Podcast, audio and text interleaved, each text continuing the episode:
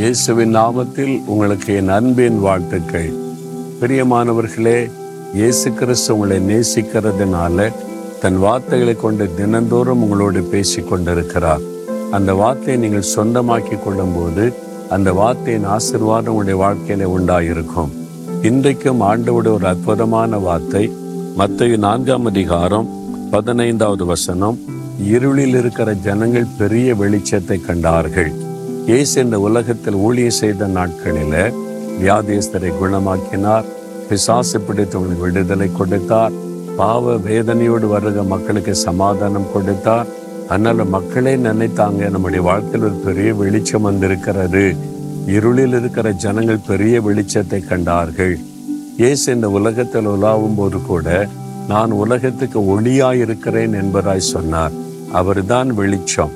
அந்த இயேசு கிறிஸ்து இன்றைக்கு உங்களை பார்த்து சொல்லுகிறார் என் மகனே என் மகளே நான் உனக்கு வெளிச்சமா இருக்கிற தேவன். உங்க வாழ்க்கையில ஏதோ ஒரு பகுதியில் ஒரு இருள் இருக்கிறது. சிலர் சொல்லுவாங்க என் வாழ்க்கையே இருண்டு போச்சுங்க. இருளான வாழ்க்கைன்னு சொல்லுவாங்க. சிலருடைய வாழ்க்கையில ஒரு பகுதியில நல்ல வெளிச்சம் ஒரு பகுதியில இருள் இருக்கிறது. உங்க வாழ்க்கையில கூட யோசித்து பாருங்க உங்க குடும்பத்துல இருள் இருக்கிறதா? வேலையில இருள் இருக்கிறதா? அல்லது நீங்க பிசினஸ்ல இருள் இருக்கிறதா? ஒரு பகுதி நல்லதா இருக்குது ஒரு பகுதி இருட்டா இருக்குது. இந்த மாதிரி கலங்குறீங்களா? இயேசு கிறிஸ்துக்கு அந்த இடத்துல இடம் கொடுங்க. அந்த இடமே வெளிச்சமாய் மாறிவிடும். உங்களுடைய வாழ்க்கையில இடம் கொடுத்தா இயேசு வந்த உடனே உங்களுடைய உள்ளம் வெளிச்சமா மாறிடும் உங்களுடைய குடும்பத்துல இடம் கொடுத்தா குடும்பத்துல வெளிச்சம் வந்துவிடும். பிசினஸ்ல அவருக்கு இடம் கொடுத்தா பிசினஸ்ல வெளிச்சம் வந்துவிடும். ஊழியத்துல அவருக்கு இடம் கொடுத்தனா ஊழியத்துல வெளிச்சம் வந்துவிடும். நீங்கள் இடம் கொடுக்கணும். நம்ம வந்து நம்ம தேவைக்காக ஆண்டோட திருப்பி ஜெபிக்கணும் பெற்றுக்கொள்ளணும். இதை மாத்திர நினைத்து கொண்டு இயேசு பயன்படுத்தக்கூடாது.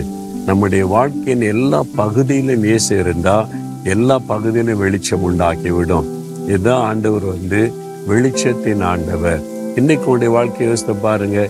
ஏதோ ஒரு பகுதியில் ஒரு இருள் வியாதி என்கிற இருள் பயம் என்கிற இருள் பாவம் என்கிற இருள் பிசாசு என்கிற இருள் மரண பயம் என்கிற இருள் சூழ்ந்திருக்குதா? ஆண்டவரே நீங்க தான் வெளிச்சம் என் வாழ்க்கையில வாங்க. இந்த இருளை மாத்திருங்கன்னு ஜெபிச்சு பாருங்க. அந்த இருள் விலைக்கு ஒரு வெளிச்சம் வந்துவிடும். வெளிச்சம் வந்தாலும் சந்தோஷம் தான் ஒரு பெரிய மகிழ்ச்சி. இருட்டான இடத்துல ஒரு லைட் போட்டோன்னு பாருங்க ஒரு மன மகிழ்ச்சி வரும். அதே மாதிரி இருண்டு கிடக்கிறவனுடைய வாழ்க்கையை தேவன் வெளிச்சமாக்குவார்.